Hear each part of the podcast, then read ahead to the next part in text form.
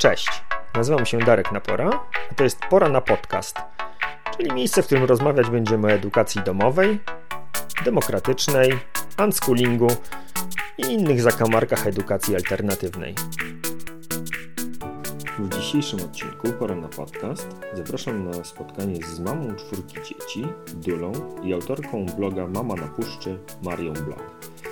Maria podczas wizyty w dość hałaśliwej kawiarni opowie o konflikcie między potrzebą niezależności i wspólnoty, o tym jak wspiera siebie i inne kobiety w macierzyństwie, jak wykorzystuje do tego celu media społecznościowe i wreszcie o tym jak wygląda życie rodzinne bez domu i bez większych zmartwień. Zapraszam.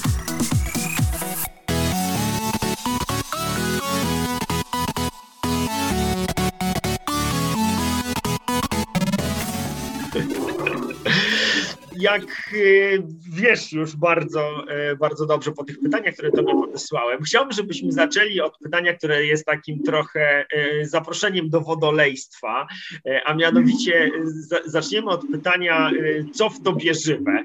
I mam tutaj na myśli takie zaproszenie do tego, żebyś opowiedziała o tym, co u Ciebie osobiście żywe, gdzie jesteście Wy teraz jako rodzina, co, co teraz porabiacie, gdzie jesteście, bo to nasze spotkanie jest e, prawie że e, pankontynentalne, bo ja jestem w tej chwili w Grecji, a ty niemalże najdalej jak się da od Grecji w Europie.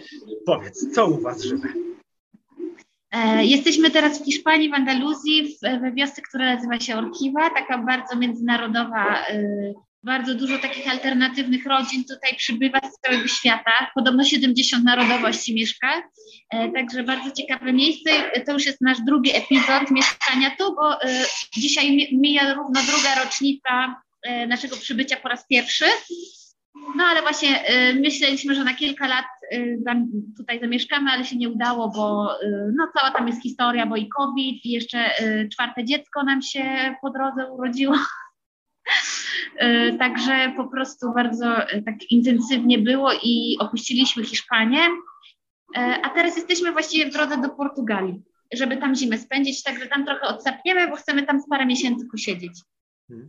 Dobra, e, przepraszam, muszę ci tylko przerwać na sekundę. A powiedz mi, a cóż to jest za miasteczko? Ja nigdy o nim nie słyszałem. E, miejsce, które ściąga do e. siebie rodziny jakieś oderwane od, tak. od rzeczywistości. Bardzo. Trochę musisz o tym więcej opowiedzieć. Niesamowite miejsce. Tutaj się zaczęli hipisi osiedlać już kilkadziesiąt lat temu głównie z Anglii, z Niemiec, e, z Francji, no właściwie z całego świata, ale, ale te narodowości tutaj przeważają. Właściwie jest anglojęzyczne e, miasteczko, znaczy no, to jest większa wioska, nie, ale no, wszędzie jakby po angielsku można się dogadać.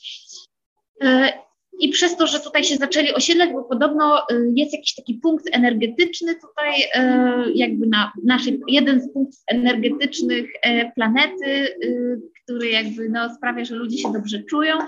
E, nie wiem, ile to jest prawda, fakt, że ja się tutaj bardzo dobrze czuję, ale też e, to sprawiają ludzie, którzy tutaj są, więc jakby oni, ktoś to wcześniej zauważył i się zaczęli po prostu tutaj zjeżdżać. E, my zjechaliśmy tutaj dlatego, że ja jestem dulą zajmuję się porodami, a oprócz wszystkiego, co tu jest cudowne, to jeszcze jest szkoła naturalnego położnictwa, takiego mega tradycyjnego i chciałam po prostu nawiązać z nimi kontakt podołączałam się do jakichś grup, żeby wiedzieć, co tam w trawie piszczy. E, I po prostu w pewnej chwili znaleźliśmy opcję, że można za opiekę nad końmi po prostu zamieszkać w takim tam buszu, nie? Najpierw mieliśmy tam w namiotach mieszkać, potem się okazało, że stoi mały domek murowany, także w tym domku żeśmy mieszkali dwa lata temu. Mogliśmy jakby w zamian za to, że opiekowaliśmy się końmi, E, które tam były, jakby, bo właścicielka tam wyjechała, coś tam, coś tam. To jest wszystko do, na, materiał normalnie na dłuższe gadanie, ale no. Ale no słuchaj, no bo ty poruszasz tyle wątków, że ja już nie mogę się po prostu zatrzymać. Ale wy coś wiecie o koniach? W ogóle jak, jak, jak to? No Przyjechaliśmy no sobie tutaj, wiesz, punkt energetyczny, Hiszpania, hipisi, no i trzeba się było końmi zajmować. To hello, jakby o co chodzi? No właśnie, bo ja nie wiem, jak mówić, żeby to w tym czasie się nim zmieścić. O, Kolus, ja ciebie nie popędzam. Jeżeli nie da się zmieścić w naszych założonych 30 minutach, to historia musi, wiesz, musi płynąć, więc dajmy jej popłynąć, o co chodzi z tymi końmi.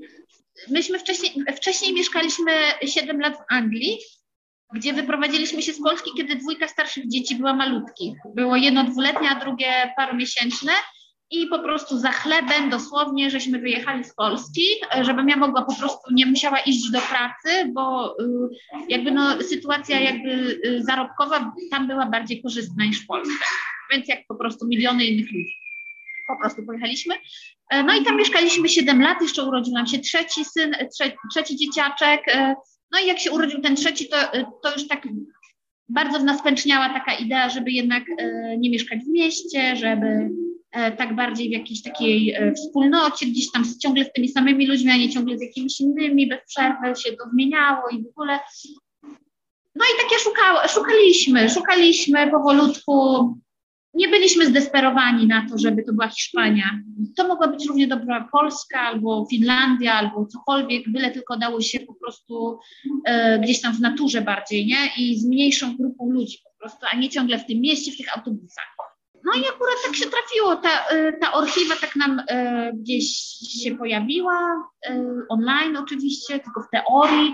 Potem się dowiedzieliśmy, że ktoś tam był, że było super. No więc jak ja znalazłam tą ofertę, po prostu to była oferta na Facebooku, jakiejś grupie na Facebooku, ktoś zamieścił, że ma te konie i nie ma kto się nimi zajmować, więc oni oferują życie na tym landzie w zamian za to, nie? Taki jakby no house sitting, tylko że trochę rozszerzony i bez terminu, jakby na zawsze, nie?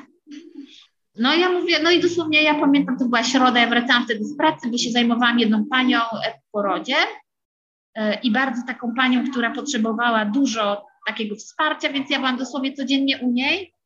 Przez to moje dzieci z opiekunkami. E, ja w tych pociągach pół dnia, no bo też Londyn to wiadomo, wszędzie trzeba dojechać. I mi się to wszystko wydawało takie, jakie to jest bez sensu. Ja tu mówię, jeżdżę do obcej w sumie kobiety, zajmować się nią, moje własne dzieci z opiekunką, nie? Mój mąż kurczę w pracy też nie może, no i to było takie bezsensowne. I nagle po prostu w tym pociągu, taka po prostu w pół śnie już patrzę na ten telefon tak z żeby nie zasnąć i patrzę to ogłoszenie i mówię, kurde, i ja nigdy tego nie zapomnę, bo to była środa, a w sobotę myśmy się już z tą kobietą, bo już żeśmy pojechali do niej, normalnie w Anglii żeśmy się z nią spotkali, bo to była, ona mieszkała w Anglii i szukała kogoś, kto by tam właśnie zamieszkał w tej Hiszpanii. Więc w ciągu trzech dni żeśmy po prostu przekreślili wszystkie siedem lat mieszkania w Anglii i podejmieli, podej, podej, podjęliśmy decyzję o tym wyjeździe. I potem to już poszło z górki, e, nie mieliśmy w ogóle kasy, więc założyłam zbiórkę. E, ze zbiórki ustukaliśmy tyle kasy, że e, dało się wyjechać, kupić jeszcze pełno sprzętu i w ogóle, i jeszcze benzynę, i bilety, i wszystko naraz. No i w zasadzie zajęło to cztery miesiące, bo ja jeszcze miałam porody, umówione jeszcze miałam porody jako dula, więc nie chciałam tych kobiet zostawiać. Jak e, wiedziałam, że tam za cztery miesiące ma urodzić moja jedna z klientek, taka bliska mi bardzo, bo też pierwsze dziecko ze mną urodziła, teraz chciała drugie ze mną urodzić. Już mówię, dobra, jej nie zostawię, ale jak tylko urodzi, już nie biorę żadnych nowych klientek. I tak to zrobiliśmy. I po prostu zajęło to cztery miesiące. I mój mąż przyjechał, Marcin, wcześniej tutaj, już tam zaczął się ogarniać, a myśmy dołączyli, jak ta pani urodziła, to w ciągu trzech dni kupiłam dosłownie bilety na samolot dla siebie i dla dzieciaków i już e, i polecieliśmy, nie? Także dzisiaj minęją dwa lata od naszego y, lotu tego, nie? A, a czy, bo nie odpowiedziałaś na moje kluczowe pytanie, czy wy wiedzieliście w ogóle coś o koniach, jak się tam wyjeżdżali? E, coś wiedzieliśmy, bo ja e, jako dziecko jeździłam 8 lat konno, więc coś tam wiedzieliśmy, nie? Ale y, równie dobrze mogliśmy nie wiedzieć, bo to było totalnie inne, bo te konie były dzikie. E, one były na padoku, trzeba było im tam siana rzucać, ale one nie były, żeby na nich jeździć. Więc e, to by, równie dobrze mogliśmy nic nie wiedzieć e, o tych koniach. Okay. Także uczyliśmy się, uczyliśmy się tych koni. tak jak powiedziałaś, historia na, na, niezłą, na niezłą książkę, a pewnie i serial na Netflixie dałoby się wokół tej opowieści zrobić. No my, my, się śmiejemy czasami, że to jest serial, że to idzie, buduje się napięcie, potem coś się dzieje nagle i potem znowu nudy, nudy, nudy, nie, potem właśnie, potem jakieś tam dwa odcinki jakby wokół tego wydarzenia i potem znowu nudy cały sezon, aż znowu jakiś punkt kulminacyjny i znowu coś tam. No dobrze, słuchaj, więc zatoczyliście teraz małe kółeczko i jesteście znowu w tym samym, e, w tym samym miejscu. E, natomiast to nasze spotkanie jest, jest takim trochę, być może dla ciebie będzie trochę flashbackiem do, do rzeczy, które ja przeczytałem o tobie na twoim blogu, Mama z Puszczy. I, I to, co mnie jakby najbardziej zatrzymało i skłoniło do tego, żeby zaprosić ciebie do, do naszej rozmowy, był jeden, jeden z postów, który napisałaś w zeszłym roku, w czasie, kiedy cały świat się zatrzymał i w ogóle ludziom się firmy rozpadały, życiorysy brały po prostu najostrzejsze zakręty ever i, i w zasadzie nie wiadomo było, co się dalej stanie z tym COVID-em, a ty wtedy sobie napisałeś coś takiego, nasze życie na dzień dzisiejszy pozbawione jest poważniejszych stresów.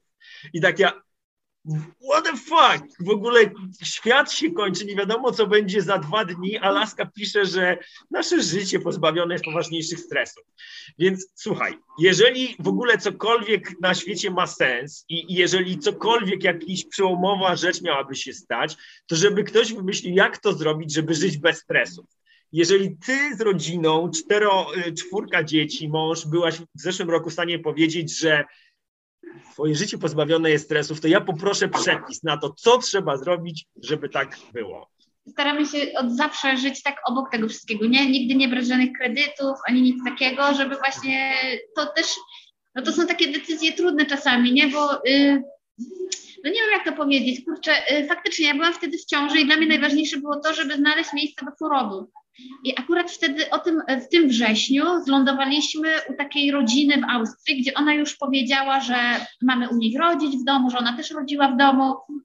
I ja znalazłam nawet położną, która zgodziła się nam e, podpisać tam papiery, bo zależało mi na porodzie jakby bez asysty, bo Gustaw też się tak urodził i... No, wiesz co, ja tobie znowuż tutaj przerwę na sekundkę, bo pewnie nie wszyscy wiedzą, na czym polegają, jak mówisz tak bardzo lakonicznie, podpisać te papiery. Mogłabyś trochę wytłumaczyć, na czym, na czym to polega, bo rozumiem, że e, no, poród, e, tak jak ty go nazywasz, naturalny, wymaga mimo wszystko tego, żeby ktoś, kto ma jakieś tam uprawnienia, podpisał jakieś tam blankiety, tak? Czy ja dobrze tak, to interpretuję twoje słowa? No to jest takie... Y na granicy jakby też prawa trochę, bo, bo oczywiście y, chcieliśmy dziecko zarejestrować i paszport, bo to było poza Polską, no ale nie chciałam, żeby ktoś fizycznie był, a tu Austria, my zero po niemiecku, nic i jakby do szpitala to w ogóle nawet y, w promieniu 10 kilometrów bym się nie pojawiła, żeby urodzić, więc y, nie było takiej opcji, a jednak wciąż chciałam mieć jakby potwierdzenie od kogoś, kto ma te uprawnienia, nie, że to dziecko się urodziło i ono jest nasze i urodziła się tego dnia.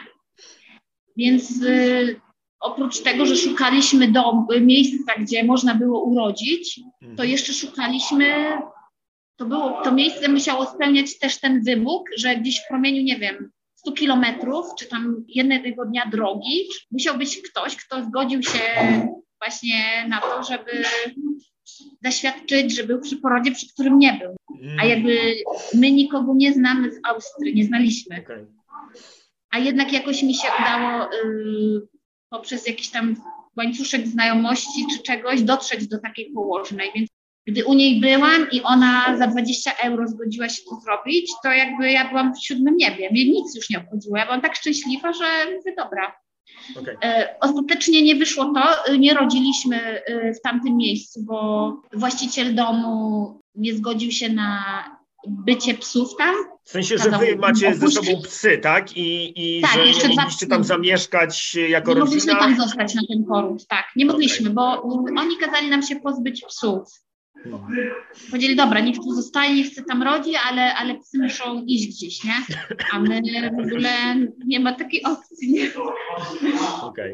Więc jakby ostatecznie, więc w październiku wyszło to, że jednak musieliśmy znaleźć nowe miejsce, nie? a ja w grudniu rodziłam. Także, no ale znaleźliśmy, no y, w końcu na farmie w Niemczech się urodziła, tak pięknie, że już o tym mogłabym gadać godzinę, bo to okay. było cudowne. Dobra, to ja tylko dopytam jeszcze o taką rzecz y, praktyczną, bo rozumiem, że to w całej Unii Europejskiej jest tak, że podczas porodu musi być jakaś położna z uprawnieniami, tak? Czy, czy to jest, y, różni się w różnych krajach? No, zasada jest taka, że poród musi być poświadczony przez kogoś, kto ma medyczne uprawnienia, nie? Czy to lekarz, czy położna. I jakby oczywiście zdarzają się sytuacje, w której po prostu rodzice nie zdążą na przykład zadzwonić, bo poród przebiega bardzo szybko mhm. E, i wtedy jakby wystarczy, że nie wiem, zadzwonią na karetkę czy coś takiego, okay. ale u mnie y, też to nie wchodziło w ogóle w grę, bo ja, ja planowałam po prostu ten poród bez nikogo i mhm. więc wiedziałam, że to nie, nie będę jakoś tam ściemniać, tylko po mhm. prostu musi być osoba, której mogę zaufać na tyle, żeby poprosić ją o to. Okay. Więc jak się okazało, że w Austrii te psy nie mogą być, więc my musimy opuścić to miejsce, to po prostu wtedy był stres. No wyobrażam stres. sobie. Przy, ja, jeżeli tam czyta, jak się chciało czytać, to tam pewnie doszedłeś do tego momentu, w którym ja byłam dość zestresowana, bo znowu musieliśmy szukać, ale znaleźliśmy znowu tam na Facebooku, ja tam po prostu poruszyłam niebo i ziemię. E, napisałam na, na 20 grupach o swojej sytuacji. Oczywiście hejt i krytycyzm e, lał się strumieniami, no bo wariatka, nie? Mhm. Ale nieważne, bo jakby w tym morzu krytycyzmu znajdzie się ta kropla i to jest to. Mhm. I tu mnie Niemka, jedna jakaś tam koleżanka innej Niemki, której ja nawet nie znam, ale gdzieś tam mnie widziała kiedyś, wysłała po prostu nas na tą farmę. Powiedziała, jedź, ja już zadzwoniłam, wy przyjeżdżajcie tam, a my znowu niemiecki, ani Guten Morgen, to najwięcej. Pakujemy się do samochodu, ja z tym brzuchem, z tymi psami, po prostu pojechaliśmy w jeden dzień 8 godzin z Guciutkiem, który ma 3, miał 3 lata i w środku nocy zajeżdżamy, nie, no bo to zeszło nam i ciemność, nie? Po prostu ciemno, pole, zadupie. I ja mówię do Marcina, e, Marcin, ja nigdzie stąd nie jadę, ja po prostu tu zostaję, mam tu gdzieś, po prostu choćbym miała rodzić w tym samochodzie, ja już nigdzie nie jadę, ja już nie chcę nigdzie jeździć, ja już mam tego dosyć. I w tym momencie wychodzi ta rodzina, która z kimś tu uzgodniła, że my możemy tam przyjechać. Jakby po prostu anioł z nieba zszedł, oni z lampami wyszli, po prostu nas zobaczyli, że samochód przyjechał zaprosili nas do wielkiego pokoju, który był po prostu, nawet czekoladki dla dzieci leżały na poduszkach. Piękne, pachnące, miska z wodą dla psów po prostu już czekała. A jeszcze ona wcześniej, e, bo to też, ona też jest dulą e, i ma dziewięcioro dzieci, zbudowała własnym po prostu punktem domek porodowy, żeby móc przyjmować kobiety, które nie mają gdzie urodzić. Wow. I to jest po prostu, ja tam trafiłam nagle z, tego, z tej nicości w tym Trafiłam tam. I, I po prostu ja się popłakałam ze szczęścia w tym momencie, nie? Bo już, y, już byłam bezpieczna, już wiedziałam, już wiedziałam, że tam będzie dobrze. No i tak było, nie? No tak urodziła się potem, oczywiście tam siedzieliśmy trzy miesiące, żeby nie było tak totalnie głupio, to mój mąż pracował przy koniach, zaoferował siebie po prostu jako pomoc przy tym gospodarstwie. Mhm. No i chodził i karmił, i tam czyścił, i, i bardzo pomagał, nie? A mhm. ja sobie siedziałam i czekałam na poród, a dzieciaki się tam e, bawiły, coś sobie robiły, nie? Tak nam zleciało. To najgorszy, ten COVID po prostu najgorszy, szalejący, to spędziliśmy sobie w miejscu, gdzie można było od biedy uznać, że, że nie wiemy, co się dzieje na świecie. Po prostu mhm. Tam nie było covid tam ciągle ci ludzie przyjeżdżali, kobiety też rodziły przede mną, też tam były jakieś panie, które przyjeżdżały urodzić sobie tak jakby też za pieniądze, bo to był, ten domek ona zbudowała w ramach swoich usług dulowych, że nie masz warunków w domu, proszę bardzo, ja tu mam, nie? Piękny domek, cały luksus, wszystko co, co basen, no, co, co tylko chcesz. Hmm. Słuchaj, no, kilka razy już się przewinął e, w tej twojej opowieści temat e, mediów społecznościowych i, i to jest takie trochę nawiązanie do, do kolejnego pytania, e, które chciałem ci zadać, bo wspominałaś na swoim blogu o tym, że byłaś przez chwilę w sytuacji, która no, jest dość powszechna, to znaczy ten moment, kiedy rodzi się dziecko, szczególnie pierwsze, ale także przy kolejnych dzieciach takie sytuacje się pojawiają, gdzie kobiety są emocjonalnie i fizycznie po prostu totalnie przeorane i to może być po prostu jakiś tam kryzys, może jakieś trudności, ale bardzo często to się też przeistacza w depresję i, i ty powiedziałaś o tym, że, że kiedy ty znalazłaś się w tej sytuacji, to znalazłaś w swoim pobliżu osobę czy rodzinę, która wsparła was. I teraz mam do ciebie takie pytanie. Czy sądzisz, że żeby w ogóle funkcjonować jako rodzina, rodzina w edukacji domowej, albo w ogóle jako człowiek, to y, ta wioska i ta grupa odniesienia jest, y, jest konieczna? I na ile sądzisz, że to, co tobie się przydarzyło, czyli po prostu znajdowanie tej, tej swojej wioski przy pomocy mediów społecznościowych jest takim rozwiązaniem na miarę XXI wieku? No, y, bez tego moim zdaniem nie ma nawet co się zabierać y, w ogóle za, y, za, za posiadanie dzieci nawet. Już nawet nie myślę o sobie, tylko po prostu jak pracowałam w Londynie, to miałam klientki na porody i z reguły ich sytuacja wyglądała tak, że miały pracę aż do momentu, w którym urodziły. Ich mężowie jakby cały czas w pracy, no bo trzeba było zarobić na te mieszkania, na te domy. No, no przyznając szczerze, no to generalnie moje klientki były, to były rodziny zamożne. To jest dla mnie nie do pojęcia, co my zrobiliśmy z macierzyństwem jako społeczeństwo. Nigdy tak nie było, żeby kobieta po porodzie była sama. A tutaj, jeżeli nie ma pieniędzy tam na kogoś, a jeszcze właśnie mieszka na przykład e, w innym kraju niż rodzina, e, to, to są same i są kobiety wypisywane po cesarskich cięciach z raną w brzuchu otwartą bez mała, same do domu, nie? Po dwóch, trzech dniach. A jeszcze dziecko wiadomo, trzeba podnieść, trzeba nakarmić, trzeba przewinąć, trzeba coś tam z nim zrobić. I jakby ja się jak to może systemowo funkcjonować w ogóle. Jakby depresja poporodowa moim zdaniem to jest, e, to jest flaga naszych czasów i też jakiś odsetek drobniutki jest diagnozowany. Na przykład jeżeli kobieta na przykład e, zostaje sama sobie, bez żadnego wsparcia, a jeszcze teraz w covid to w ogóle była masakra, co się działo, bo to wiedziałam po prostu z drugiej ręki, z internetu, co się dzieje, że na przykład e, grupy wsparcia e, karmienia piersią były pozamykane, nie działało. No po prostu no, jakby systemowe wyniszczenie ludzi. No nie wiem, jak to inaczej określić. Jakaś tragedia po prostu. Ja już, ja przy pierwszym dziecku mniej więcej przechodziłam przez to samo.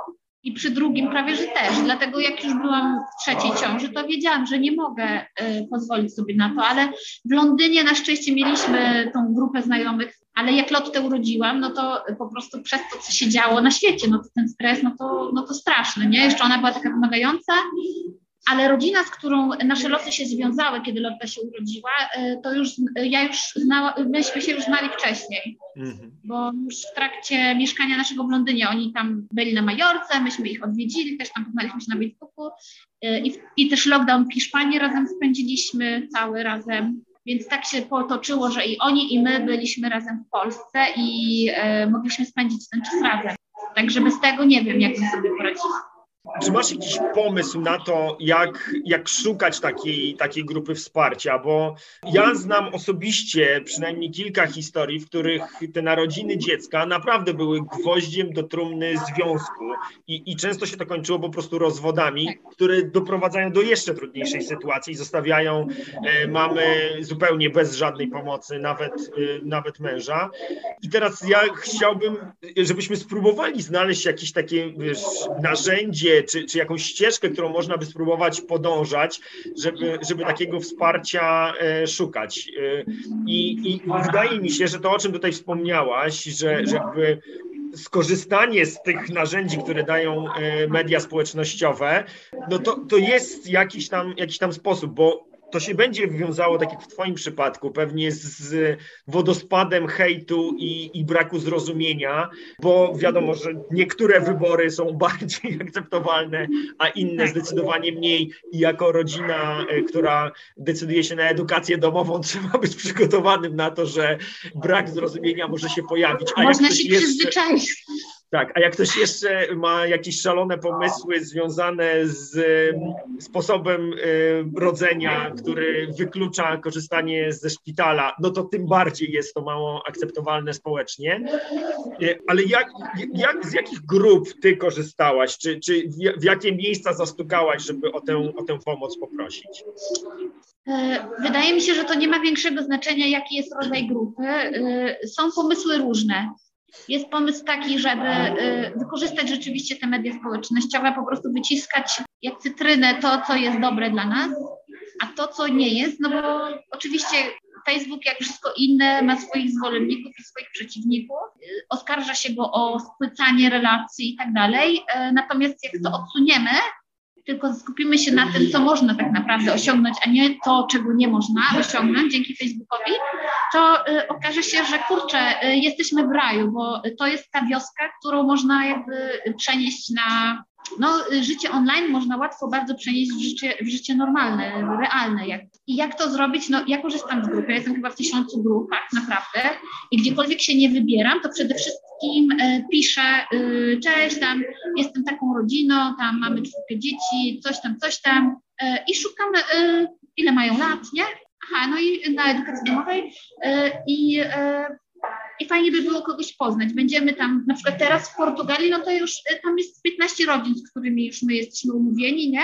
I wiadomo, że z tych 15 nie wszystkie będą nie wiadomo jak e, zakochani w nas czy my w nich, ale będą trzy, z którymi będziemy się regularnie na pewno spotykać. I dzięki temu dzieciaki będą miały co robić. My też będziemy mieli co robić. E, ja poznam jakieś inne mamy, Marcin pozna innych ojców i będziemy tam mieli cztery miesiące wspaniałego życia. Ja już teraz to po prostu wiem. E, ale e, trzeba wyjść z takiego przeświadczenia, to jest takie polskie, że kurczę, e, nie wiem czy polskie, może to jest ogólnie, ogólno takie zachodnie. Ja, ja, nie potrafię tego zrozumieć trochę, nie? Dlaczego właśnie z tego nie korzystać? Dlaczego nie, a może ta, taka obawa przed obcymi trochę? Jest taka grupa, y, udostępnię chatkę, coś tam, coś tam. Y, bardzo fajna grupa, gdzie ludzie dosłownie oferują swoje jakieś tam pomoc na przykład y, w zamian za udostępnienie, Jezu, nie, to tak, ktoś jedzie do kogoś i tam śpi, ale w zamian tam, nie wiem, pomoże przy zwierzętach na przykład, nie? I ta grupa obecnie ma już 50 tysięcy osób i naprawdę, no cuda się tam dzieją na niej, nie? Ludzie znajdują swoje kąty po prostu albo pomoc właśnie przy dzieciach. Tam pamiętam, jeszcze zanim się COVID skończył, e, właśnie oferta była, była z Grecji jakaś pani, która szukała pomocy przy dziecku. I myśmy już byli gotowi jechać tam po prostu yy, i do tej Grecji, nie? No ale potem się okazało, że jestem w ciąży i że jest COVID, to jakby nic z tego nie wyszło.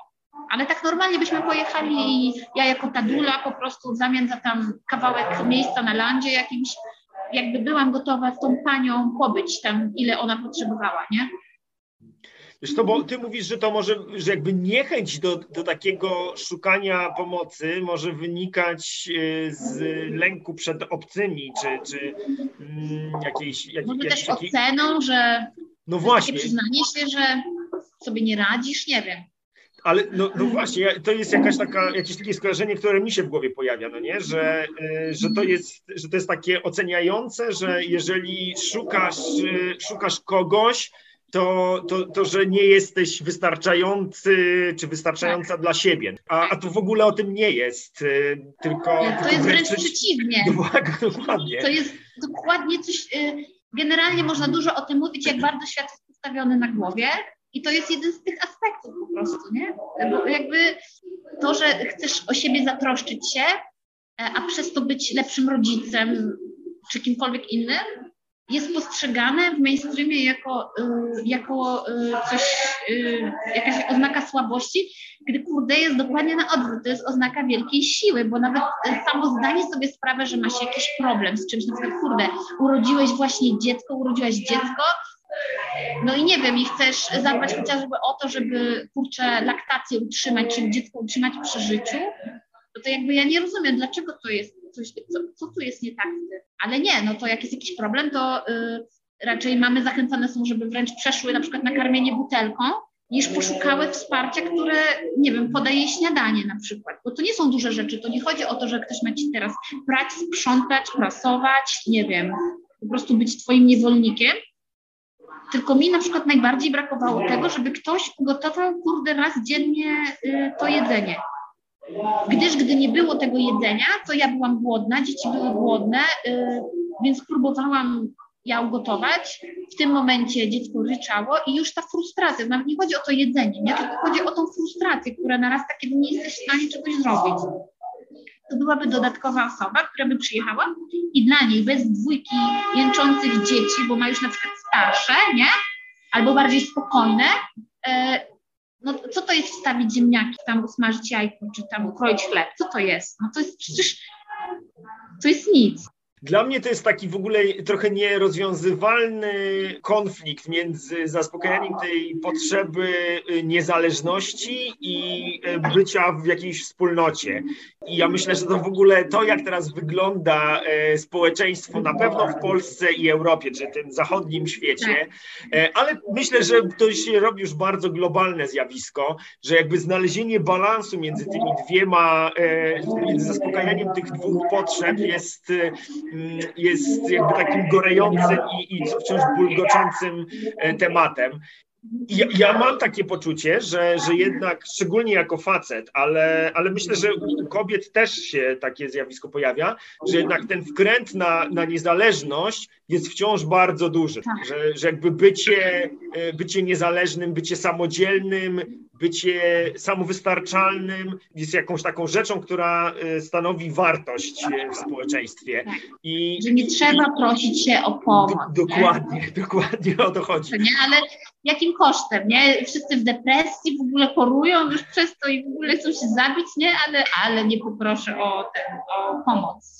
Gdzie, jak mieszkaliśmy właśnie na Podlasiu u tych naszych przyjaciół i przykładowo Agata robiła sobie śniadanie i mówiła, Marysia, chcesz? A ja kurczę, pewnie, że chcę. I to po prostu już w tym momencie y, jakby wszystko wygląda inaczej, nie? A to jest 5 sekund konwersacji, dla niej nic y, więcej wysiłku, bo wystarczy, że drugie czy trzecie jajko wrzuci na patelnię, nie? A dla mnie to już w tym momencie na kilka następnych godzin ja mam paliwo jakby fizycznie, no bo zjem, ale też mam paliwo takie psychiczne, bo nie siedzę i nie płaczę nad tym, jak, y, że nie mam kiedy zjeść, bo zjadłam, tak? Bo ktoś mi to podał pod nos, po prostu, bo mi dziecko wisi na cycu, nie? Albo jęczy po prostu od całego rana. I gdyby y, łączyć się w takie wspólnoty, gdzie ktoś, kto już jakiś etap przeszedł, miał tą otwartość w sobie, żeby naprawdę minimal, minimalnie dać z siebie coś komuś, kto dopiero właśnie jest troszeczkę wcześniej, bo ma na przykład dopiero małe dziecko, nie?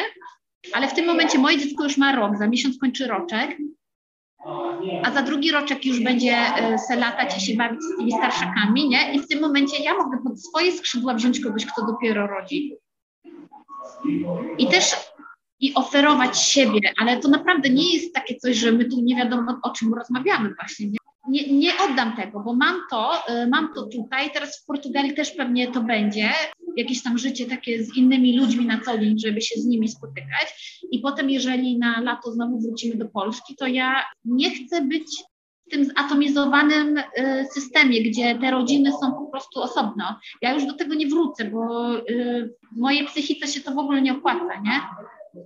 I moim dzieciom też. Nie oddam tego, po prostu wypracowałam sobie taki styl wraz z rodziną, wypracowaliśmy, E, żeby być non-stop praktycznie albo z niewielkimi przerwami z kimś. E, I to jest dla mnie klucz, to jest rozwiązanie mnóstwa problemów. Nie? Mnóstwo problemów. To rozwiązuje po prostu większość problemów, jakie ludzie mają, jeżeli chodzi o zdrowie psychiczne, od urodzenia praktycznie zdrowie psychiczne, ale też taką logistykę najzwyczajniej. No, no ja teraz to nawet ja nie z tobą rozmawiam, nie? dlatego że mój kolega zajmuje się moimi dziećmi właśnie. No, więc, e, no właśnie, o to chodzi, nie? E, nie, no nie jesteśmy stworzeni do tego, żeby żyć e, sami. Nie jesteśmy. Jak się pojawiają dzieci, to musi się pojawić ktoś jeszcze. Musimy się po prostu łączyć w takie mikrospołeczności, które będą się nawzajem wspierać, a nie oceniać, że nie wiem, masz syf w domu czy coś, nie? No dobrze, to wymalowaliśmy już teraz tęczową laurkę e, te, te, temu byciu w społeczności i, i takiej wspólnotowości, ale e, to oczywiście idzie w parze z pewnymi ograniczeniami. I oczywiście e, to, że jesteśmy różnymi ludźmi i to, że będziemy mieli różne czy potrzeby będziemy mieli takie same, ale różne strategie zaspokajania tych potrzeb, tak. e, może rodzić konflikty. I tutaj raz jeszcze nawiążę do tego, co przeczytałem u ciebie e, na blogu, bo te różne strategie zaspokajania potrzeb mogą się nawet pojawić wewnątrz rodziny. No i tak. jak wy sobie radzicie z takimi sytuacjami? Bardzo mi się podobała ta anegdota, bo jest bardzo bliska mojemu sercu o tym, że twoja córka e, wkręciła się jakieś tam zajęcia teatralne, a znowu wy chcieliście sobie wyjechać do ciepłych krajów i spędzić zimę w ciepłocie. Ja mam dokładnie to samo, z tą tylko różnicą, że ja się chcę wspinać, a mój syn ma swoją drużynę piłkarską w Warszawie i po prostu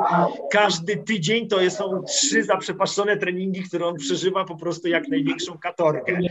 I teraz jak wy sobie radzicie z tymi różnymi e, potrzebami czy różnymi strategiami ich zaspokajania? Jak rozwiązujecie takie, takie sytuacje?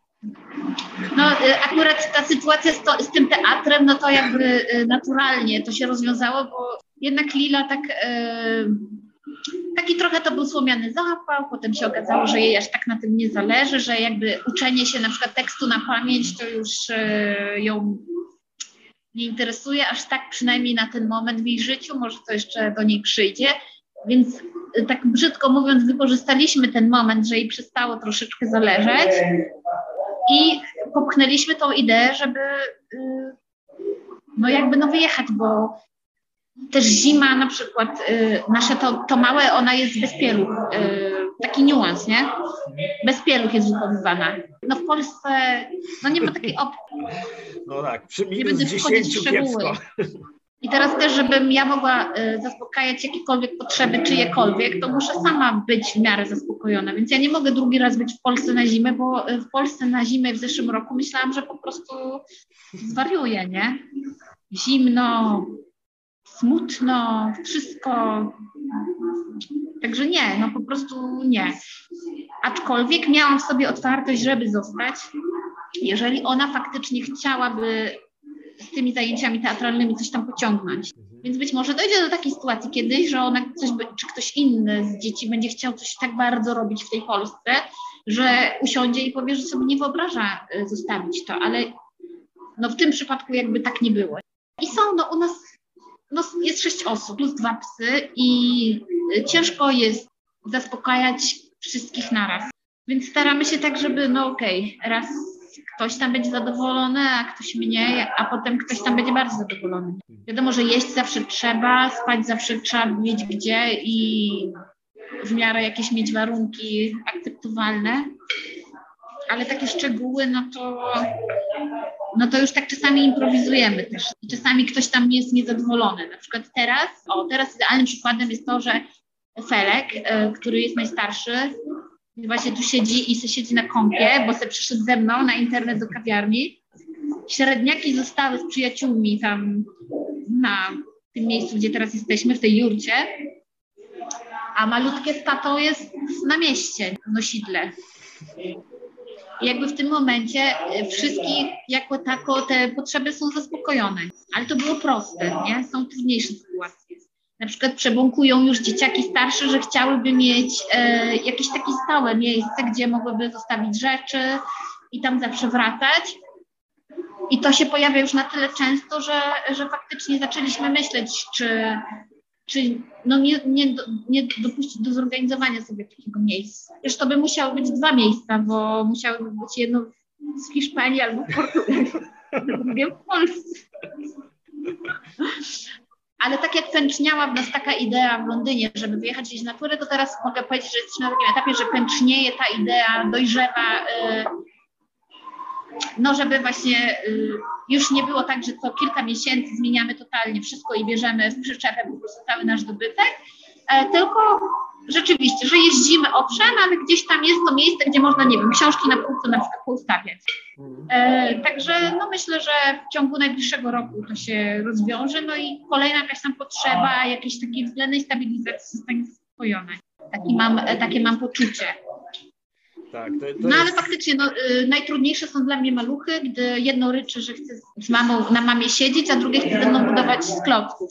No i to faktycznie, no no nie wiadomo, jak ktoś tego, tej najmniejszej nie weźmie w tym momencie, albo nie zacznie budować klocków e, z tym prawie najmniejszym, no to tak, no ja myślę, że jeżeli chodzi o, o dzieciaki, to, to tutaj no, to w wiecznym takim niedosycie się, e, się odbywa funkcjonowanie jako rodzic, no nie, tak. że, że czujesz odpowiedzialność za to, żeby jakoś tam te, te potrzeby zaspokajać, a to, a to w takim nieustającym kołowrotku funkcjonuje, że, że zawsze to się dzieje troszkę kosztem czyimś. Że tak jak powiedziałaś, no te drobne rzeczy jesteś w stanie jakoś kompensować w skali czasu, że to, że ty teraz y, posiedzisz tutaj koło mnie i może się trochę ponudzisz, no ale potem będę miała dla ciebie 20 minut, jak młodzi pójdą spać. Dokładnie tak i też wydaje mi się, że to, y, że posiadanie rodzeństwa jest na tyle i tak jakby darem, i tyle oni czerpią z tego, że jednak mają to rodzeństwo, nie? I takie życie, jakie mamy, e, że, że ta cena, tym, że no nie zawsze ta mama czy tata są dla kogoś tam tak bardzo indywidualnie, to jest, e, wydaje mi się, że ona jest możliwa do płacenia jakby, nie? Przynajmniej ja widzę po nich, że, że oni jakoś tam czasem trudniej, ale czasem bardzo łatwo akceptują tą sytuację. No i taki team tworzymy po prostu, nie? Że wiadomo, że nie zawsze wszyscy będą skakać z zachwytu, ale też rzadko się zdarza, żeby wszyscy byli w jakiejś rozpaczy, nie? To już nie pamiętam takiej sytuacji, że po prostu był dół ogólny i wszyscy, bo nawet jak mieszkaliśmy e, w tej Polsce te trzy miesiące po porodzie, jak żeśmy po porodzie wrócili na chwilę do Polski i ta zima, gdzie ja z tym noworodkiem, który po prostu cały czas płakał, e, Lila znudzona totalnie, e, Gustaw sfrustrowany, bo się z nim nie bawiła, to na przykład nasz najstarszy synek nauczył się sam jeździć pociągiem do kolegi i sobie jeździł tam co trzeci dzień, nie? I na noc tam zostawał. Ja mówię, było super, nie? Jak na przykład teraz wspominamy tamten okres, to Felek mówi, ale był super, bo sobie jeździłem do Michała. A ja, aha, no to fajnie. No tak, to perspektywa też pewnie y, robi wielką różnicę. A w jakim wieku był y, wtedy twój najstarszy syn? Jeden, y, prawie 12, bo on skończył, y, jest z maja, więc już teraz będzie miał 13, ma 12,5, a wtedy miał niecałe 12, nie? Bo to była zima. No to pytam dlatego, że to u nas teraz gorący temat, bo mój syn tak e, trochę by chciał, ale trochę się boi zacząć sam jeździć metrem i, i to jest u nas żywe. On ma teraz skończone 10 lat e, i tak się zastanawiamy, czy go w, w, tym wspierać, czy to jeszcze jednak jest e, trochę wcześnie. No ale to wiadomo, że zawsze jest jakaś tam indywidualna decyzja. Znaczy no u nas Wydaje mi się, że dziecko jak czuje tą gotowość, to można już wspierać to w takim sensie, że y, wiadomo, tam no, upewnić się, czy, żeby to nie było, nie wiem, po ciemku, czy coś takiego oczywiście, y, ale też y, no, u nas było to być albo nie być, bo ja nie, nie mogłam jeździć z nim. Ja nie, nie mam też prawa jazdy, a mój mąż na przykład no, był albo gdzieś tam w pracy, nie? To my mamy taki system, że gdziekolwiek nie jesteśmy, to po prostu Marcin ma gdzieś tam zawsze jakąś tam pracę na jakiś czas. Więc jakby on pracował, ja byłam z tymi maluchami w domu, no i jakby tu, albo jeżeli nie pojedzie sam, no to nie pojedzie wcale. A chciał jeździć, tak? Bo to było atrakcyjne bardzo. Mógł sobie e, oderwać się od tego wszystkiego, co się działo w domu, w tym, w tym mieszkaniu i mógł e, tam pograć czy pobudować z Lego i był szczęśliwy. No, no to jest Także, po prostu taka, taka, nie chcę powiedzieć lekcja, ale y, możliwość wzięcia odpowiedzialności za jakąś tak. tam samodzielność i, i, wybory, które podejmujemy. Tak, za swój wolny też czas, jakby no. za swoją właśnie tą samodzielność, ale też y, wydaje mi się, że to ma, ma dużą y, wartość, takie coś, że okej, okay, chcesz, chcesz z kolegą y, budować z Lego, no to jakby ceną jest to, że musisz iść na stację, kupić sobie bilet, wsiąść do pociągu i pojechać. No i nie wszystkie dzieci są na to, mają taką otwartość w sobie, nawet w wieku nastu lat jeszcze na to, nie? To dzieci myślę, że są, gorzej z rodzicami. Że, z rodzicami że, jakby, tak, że to jest głównie problem tego, że, że rodzice, nawet ja myślę, że to czasami nie wynika ze strachu takiego samego o to, co z tym dzieckiem będzie, tylko bardziej ze strachu, wiesz, co ludzie powiedzą, no nie, że o Jezu, co za nieodpowiedzialna matka, o Jezu, jak, że, że w ogóle nie poświęcasz czasu dziecku, to co, to tak ta, dzieci sobie narobiłaś i nawet się nie możesz nimi zająć, tak, no nie? oczywiście, oczywiście. E, nie wiem, czy też czytałeś e, mój wpis, tam jeden taki na blogu był o tym, że e, oni wychodzą gdzieś tam sami na plac zabaw, a ja zawsze się boję o nich tak bardzo. I słuchaj, ten wpis był zdjęty, był on, ktoś go zgłosił nawet. No dokładnie, że bardzo to działa na czytanie o tym już jakieś tam dysonansy ludziom włącza, że, że wiesz, kurczę, y, co, Jakie to są to, silne emocje? To zło jakieś, że ci rodzice jakoś tam krzywdzą dziecko, bo, bo, bo nie wiszą nad nim non-topper i, i nie patrzą, czy no. przypadkiem czegoś ostrego nie weźmie do rąk. No a jakby z drugiej strony, kurczę, yy, mamy te, tych przeciążonych rodziców, co tak bardzo narzekają, że tylko jeżdżą z zajęcia na zajęcia, ze szkoły do przedszkola i do pracy i do wszystkiego i po prostu co to za życie e, pół dnia w samochodzie, a, pół, e, a drugie pół i tak są osobno i żadnych więzi nie, nie, nie są w stanie zbudować, nie? jakie ludzie mają problemy, jak ja się cieszę, że ja jestem daleko od tego. No, z dojrzewającymi dziećmi właśnie, jakieś tam, czy ze szkołą, czy z zadaniami domowymi, czy z tak. jakimś zachowaniem dzieci. No ja, ja tego nie znam, ja nie mam żadnych problemów z zachowaniem moich oni są tak dla mnie wszyscy idealni i cudowni, że ja tylko mogę siedzieć i patrzeć sobie na nich. No to jest fajowskie w byciu e, rodzicem e, i, i dziećmi, które są cały czas koło ciebie, że, że możesz sobie tak. obserwować i tak się cieszyć tymi tak. rzeczami, które, które się dzieją, a nawet jak jest tak. trudno, to też się możesz tym cieszyć, bo potem sobie obserwujesz, jak to się wszystko zmienia i płynie, jakie to było wszystko ważne albo zupełnie nieistotne i, i z perspektywy czasu po prostu to wszystko nagle ma sens, że, że jak on jest wkurzony i się wścieka, no to, to wreszcie możesz zauważyć, co jest dla, dla niego ważne i, i, i że on komunikuje i sam się uczy tego, gdzie są jego granice, gdzie są granice innych osób. Tak. I to jak... Właśnie tak sobie uświadomiłam, że mam wszystkie te grupy, które e, są uważane za jakieś tam problematyczne, bo mam i e, praktycznie nastolatka, i mam prawie nastolatkę, i mam przedszkolaka, gdzie e, bunt dwulatka jakiś, w ogóle ja nie wiem, co to jest. Ludzie po prostu w tych dwulatkach piszą jakieś e, horory. Książki przecież są na ten temat. Ja, jak on miał dwa lata, to ja po prostu aż się cieszę, że za rok znowu będę przez to przechodzić. tak. On jako dwulatek był po prostu tak niemożliwy, wszystkie, nie? Ale teraz na świeżo jestem akurat z wnuciutkiem, który ma cztery, więc pamiętam to bardzo dobrze że ta dwuletnia istota to jakieś po prostu jakieś, jakieś ja nie wiem co nawet, jakiś krystaliczne dobro chodzące mi gdzieś tam orbitujące wokół mnie, nie? I niemowlę, nie? Które też jakoś tam oczywiście ma swoje minusy, no ale tak, e, no, ograniczenie własnych potrzeb przy niemowlęciu zawsze, zawsze się pojawia, także no, z, tym, z tym tylko znowuż, no, jak, jak do tego podchodzić? Czy to jest tak, że, że masz na to przestrzeń, bo wiesz, że są ludzie, którzy są wokół ciebie i jak dochodzisz do własnych granic, no to, to możesz szukać wsparcia, czy dochodzisz do własnych granic, jesteś 15 kilometrów dalej i po prostu cierpisz sama, no nie, bo, bo nie ma ci kto w tym wesprzeć. No właśnie o to chodzi, nie? Także no teraz z takiego dystansu już na to patrzę. Wydaje mi się, że już wszystko co najgorsze to już za nami. Znowu jestem mega wyluzowana i i znowu nasze życie na dzień dzisiejszy pozbawione jest poważniejszych stresów. No naprawdę. Słuchaj, bardzo, bardzo Tobie dziękuję za tę rozmowę. Trochę e, przedłużyliśmy i wyjdzie pewnie ze 45 minut naszego materiału, ale bardzo, bardzo fajna była ta rozmowa.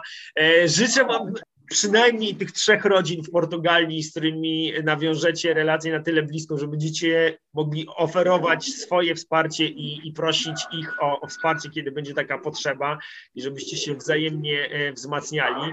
Dzięki, dzięki bardzo wielkie za tę pogaduszkę. Dzięki.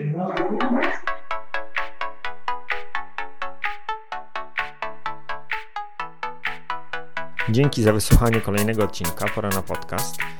Jeśli uważasz, że był wartościowy, cenny, ciekawy, to zachęcam Cię do udostępnienia go.